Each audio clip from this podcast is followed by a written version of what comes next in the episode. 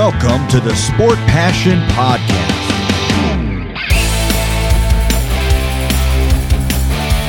And here is your host, Lars Marendorf.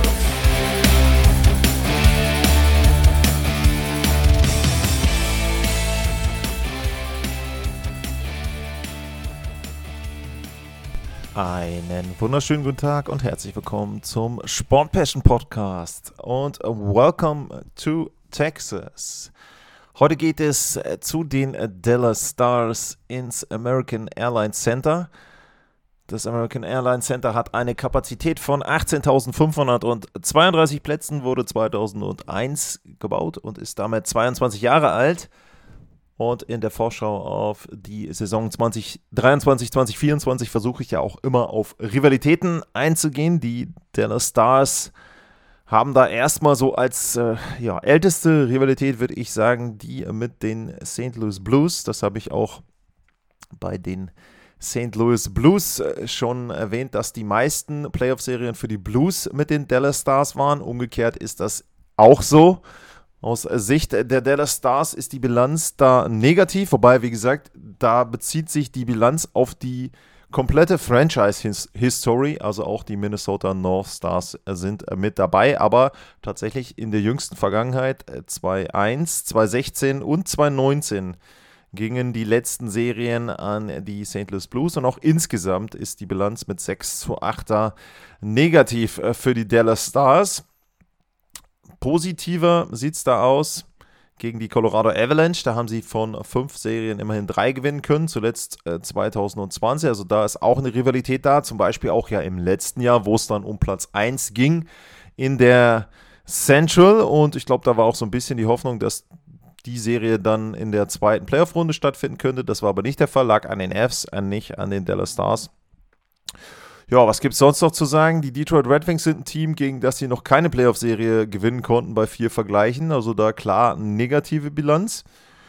Und tja, vielleicht entwickelt sich eine Rivalität mit den Vegas Golden Knights. Serie 220, Serie jetzt in der letzten Spielzeit. Also wenn es da im Western Conference Final wieder zukommt, würde ich mal sagen, mögen sich die beiden Mannschaften nicht. Western Conference Final ist ein gutes Stichwort. Die Dallas Stars in der letzten Spielzeit mit einer guten Saison, 47 Siege, 21 Niederlagen, 14 extra Punkte. 14 Mal ging es in die Verlängerung oder ins Penaltyschießen. Ein oder zwei dieser Punkte hätten dann auch gereicht, um mit mehr Punkten Platz 1 in der Central zu erreichen.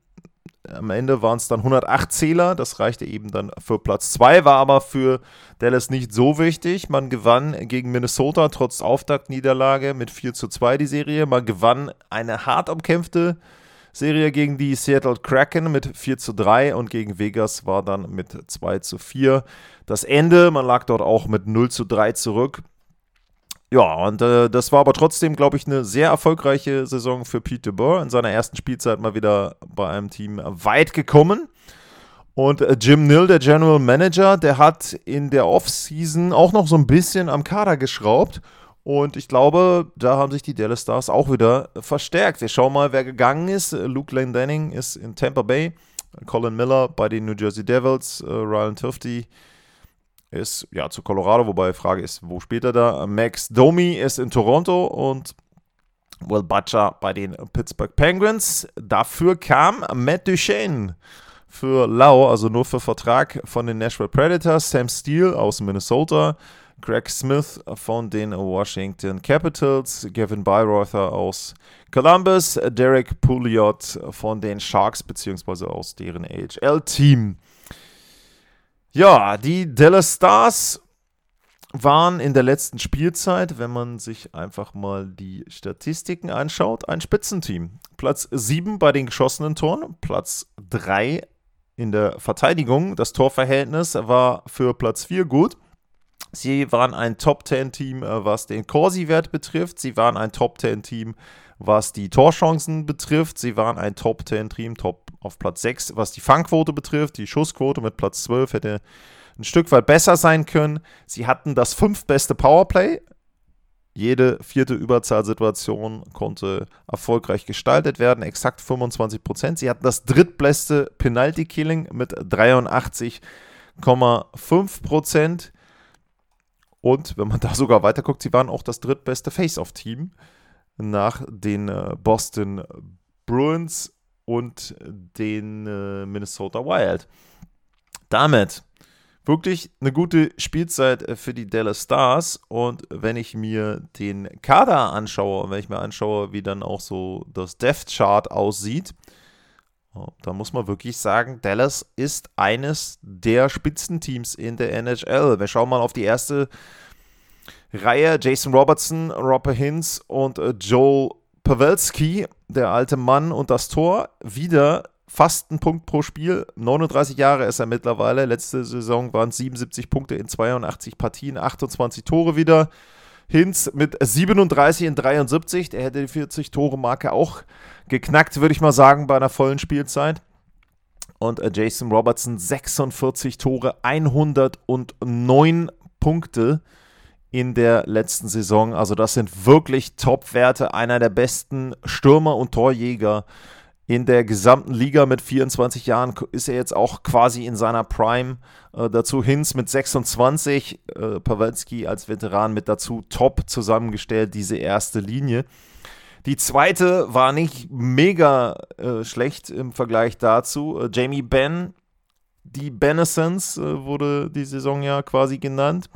Er kam so ein bisschen wieder zurück, 78 Punkte, auch er in 82 Spielen, aus da knapp ein Punkt pro Spiel, 33 Tore dazu. White Johnson als Rookie 24 Tore, 41 Punkte, auch da glaube ich so ein bisschen vielleicht überraschend, aber der ist auch erst 20, also der kommt ja jetzt in die zweite Spielzeit und hat da schon richtig, richtig Erfahrung, auch natürlich durch den Lauf ins Conference Final. Auch das tut ihm sehr, sehr gut, glaube ich. Und dazu Evgeny Dadonov, ja, da kann man sich schon ein bisschen mehr erwarten. Sieben Tore und äh, 33 Punkte insgesamt. Aber wir schauen auch dann mal, wie sich das Ganze entwickelt, denn wenn wir in die dritte Reihe gucken, da haben sie mit Matt Duchesne und Tyler Sagan sicherlich auch Akteure, die vielleicht auch woanders hinrücken können. Dazu noch Mason Marchment, wenn man auch die Tore nimmt insgesamt jetzt in der letzten Spielzeit für die drei, 12, 22 und 21.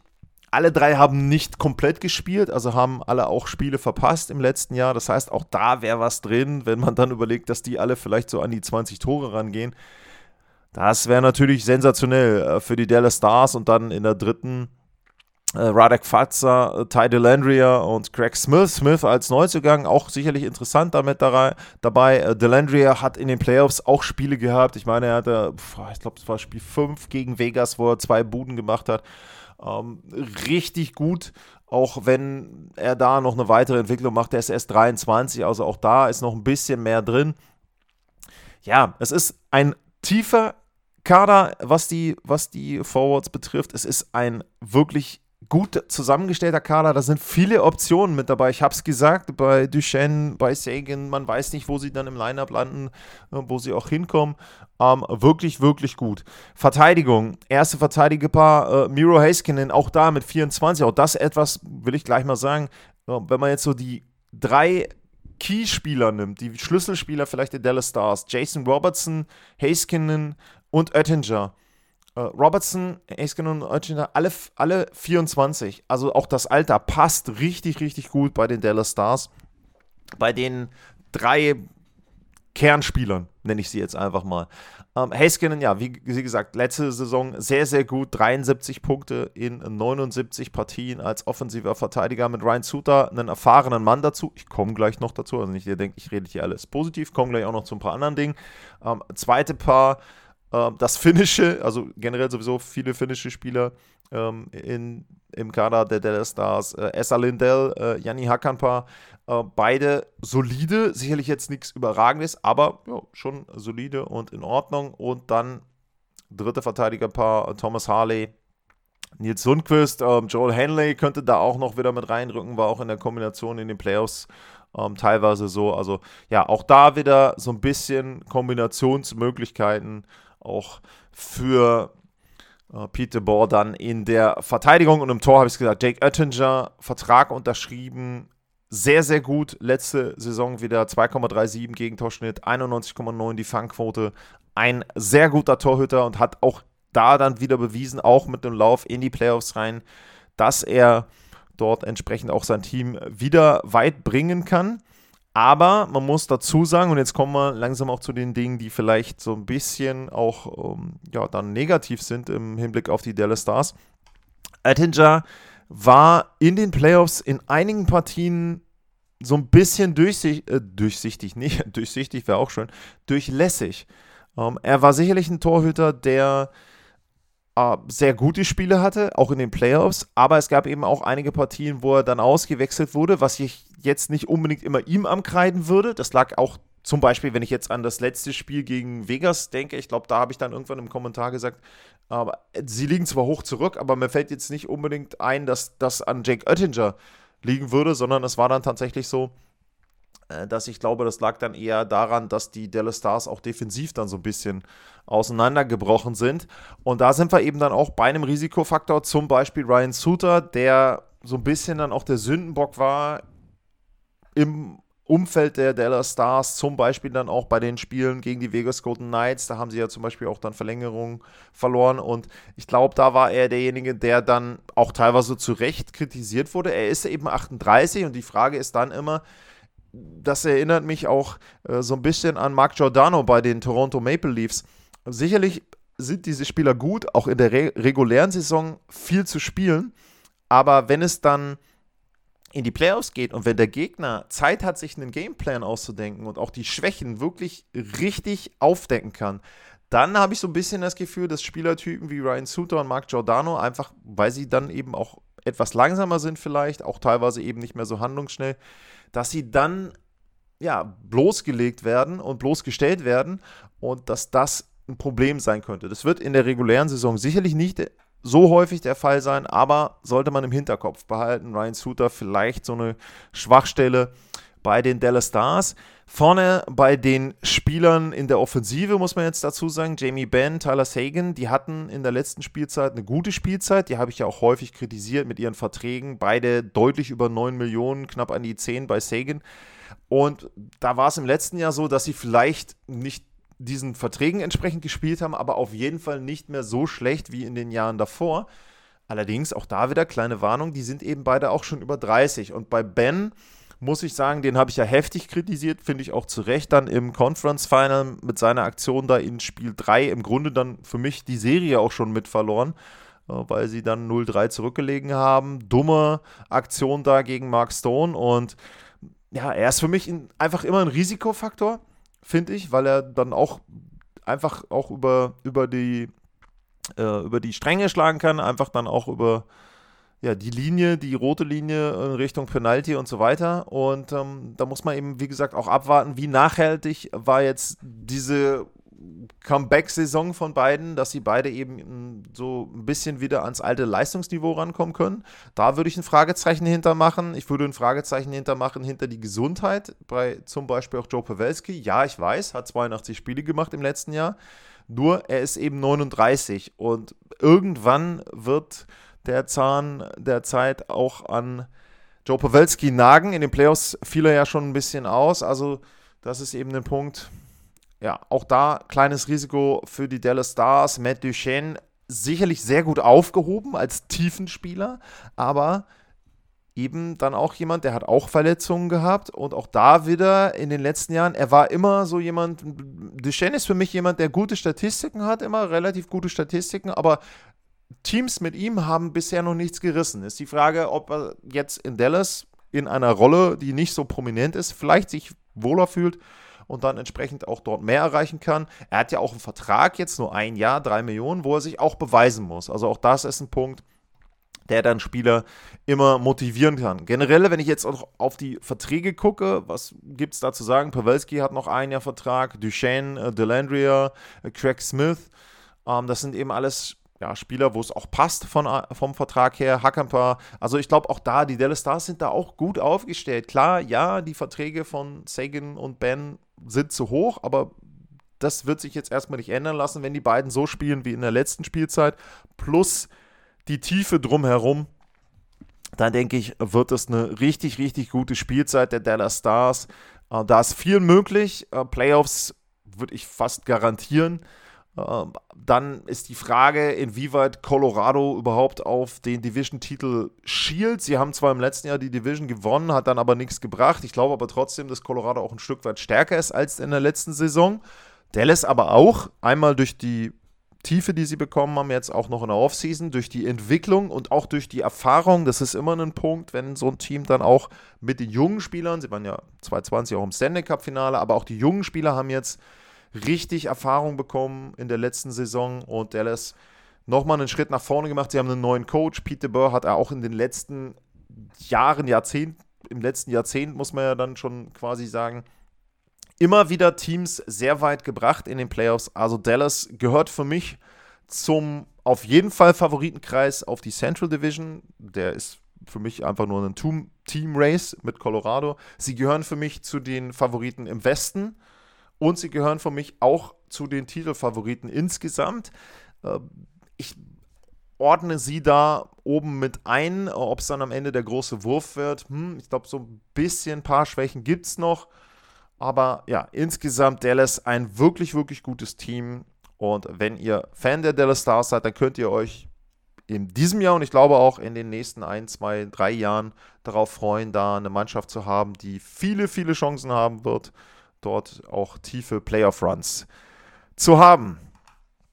Das war die Vorschau auf die Dallas Stars und an dieser Stelle der Hinweis, wenn euch der Podcast gefällt, wenn ihr sagt, ich möchte den Podcast unterstützen, dann habt ihr die Möglichkeit, das dauerhaft zu machen. Einmal bei steadyhq.com slash sportpassion oder aber wenn ihr einmalig ein bisschen was in die Kasse zahlen wollt, dann könnt ihr das bei paypal.me slash sportpassion.de ein Wort sportpassion.de machen. Die Links sind in den Show Notes, also wenn ihr jetzt nicht mitgeschrieben habt, was ich auch nicht erwarte, äh, dann klickt einfach auf die Show Notes und dort sind dann entsprechend die Links. Ich bin da über jeden Euro, Centbeträge gehen da glaube ich nicht, über jeden Euro dankbar.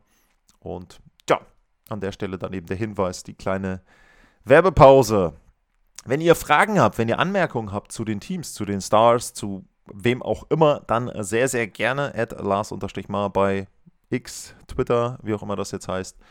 Oder aber info at sportpassion.de. Da gab es ja auch einige Hinweise. Äh, kurze Anmerkung: Es gab dort auch ein paar Fragen. Ich muss mal schauen, wie ich die einbaue, ob ich da noch eine extra Sendung wieder mache äh, oder ob ich das vielleicht in die Vorschau-Sendung ein bisschen mit einbaue. Äh, werden aber nicht vergessen. Also, wer da Fragen geschickt hat, ich versuche die immer dann nach und nach auch abzuarbeiten. Damit noch der Blick auf die nächste Sendung. Die Dallas Stars waren das vorletzte Team der Central und die Mannschaft, die noch übrig ist, das ist die mit dem vielleicht prominentesten Neuzugang. Fragezeichen. Die Chicago Blackhawks sind das Team, auf das ich in der nächsten Folge blicken werde. Und damit für heute erstmal vielen Dank fürs Zuhören. Bleibt gesund und tschüss.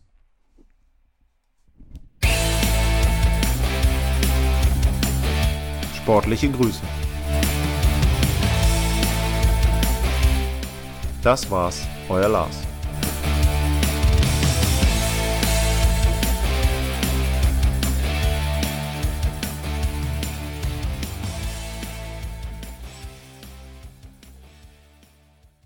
Wie baut man eine harmonische Beziehung zu seinem Hund auf? Puh, gar nicht so leicht. Und deshalb frage ich nach, wie es anderen Hundeeltern gelingt, beziehungsweise wie die daran arbeiten. Bei Iswas Dog reden wir dann drüber. Alle 14 Tage neu mit mir, Malte Asmus und unserer Expertin für eine harmonische Mensch-Hund-Beziehung, Melanie Lippisch. Iswas Dog mit Malte Asmus. Überall, wo es Podcasts gibt.